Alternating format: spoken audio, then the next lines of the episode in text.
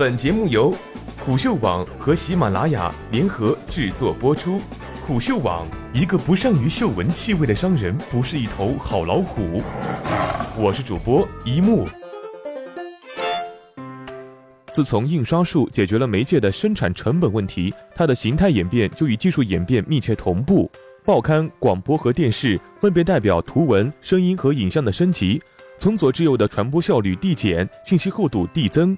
互联网同样遵循这样的历史规律，只不过时间间隔空前的短促。二零一三年的微信公号在博客之后呢，重燃写作风潮，这是图文生态的重生。二零一四年的移动音频行业发生资本大战，这是声音形态的复苏。那么二零一五年则为短视频元年，造就了直播市场的兴盛，这是影像形态的回归。就像社会学家对于电视摧毁观众心智的忧心忡忡，并没有阻碍这个繁荣产业为美国带来了现在沙发里的一代。直播的玩法让那些自认为握有柄权的中老年人感到困惑，而二次元和亚文化等小众标签的登门入室，则最为生动地表现了社会本身的惶恐不安。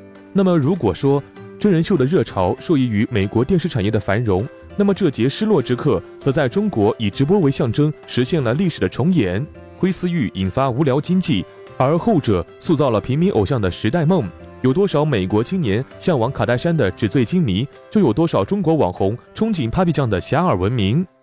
卡尔·荣格是弗洛伊德的挚友，他提出了无意识狂欢的理论基础。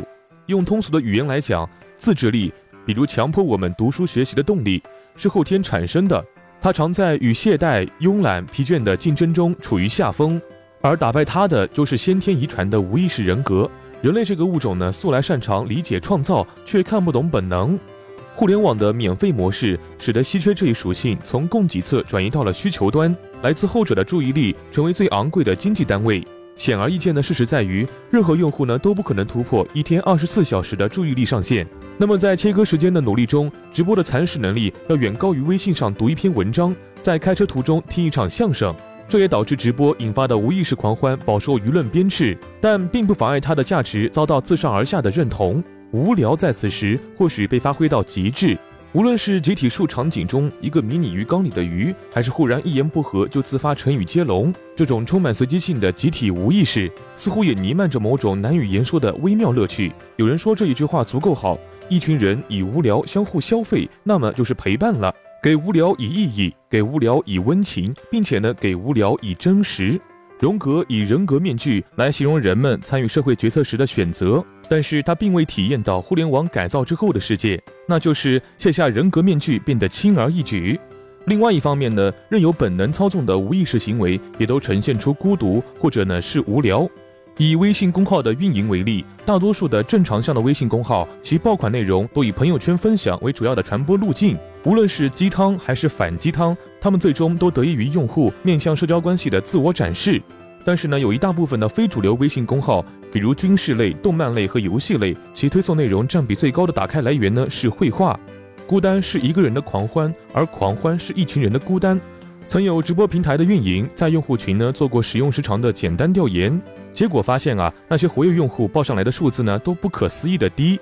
他去找技术要了一些账号的真实在线情况，发现他们啊都下意识的往低了谎报自己对于观看直播的热爱。事后，这位运营呢约了其中一个与他私交甚好的用户，在谈到这个问题时，后者表现得有些不好意思。他称自己呢不愿意在他人面前承认沉迷，不想呢被认为是一个整天没事做的废柴。王尔德曾经因为与一些男性发生有伤风化的行为，被英国法庭呢判罪入狱，并且呢没收财产。他呢在监狱里写道。我一点也不后悔，因为享乐而活过。我过着蜜糖般的生活，但是呢，苦役生活也磨灭了他的心性。这个轻浮的才子，最终呢视轻浮和美学为恶，甚至呢为了摆脱异于常人的偏见而皈依了天主教。一百多年过去了，孤独或者说无聊依然存在，只是呢不再像猛兽一样。而直播室的弹幕里提供了一个有足够安全距离又充分热烈的公共空间。有人把时间浪费在美好的事情上，也有人把时间啊浪费在一些无聊的事情上。蜜糖和砒霜互不相爱。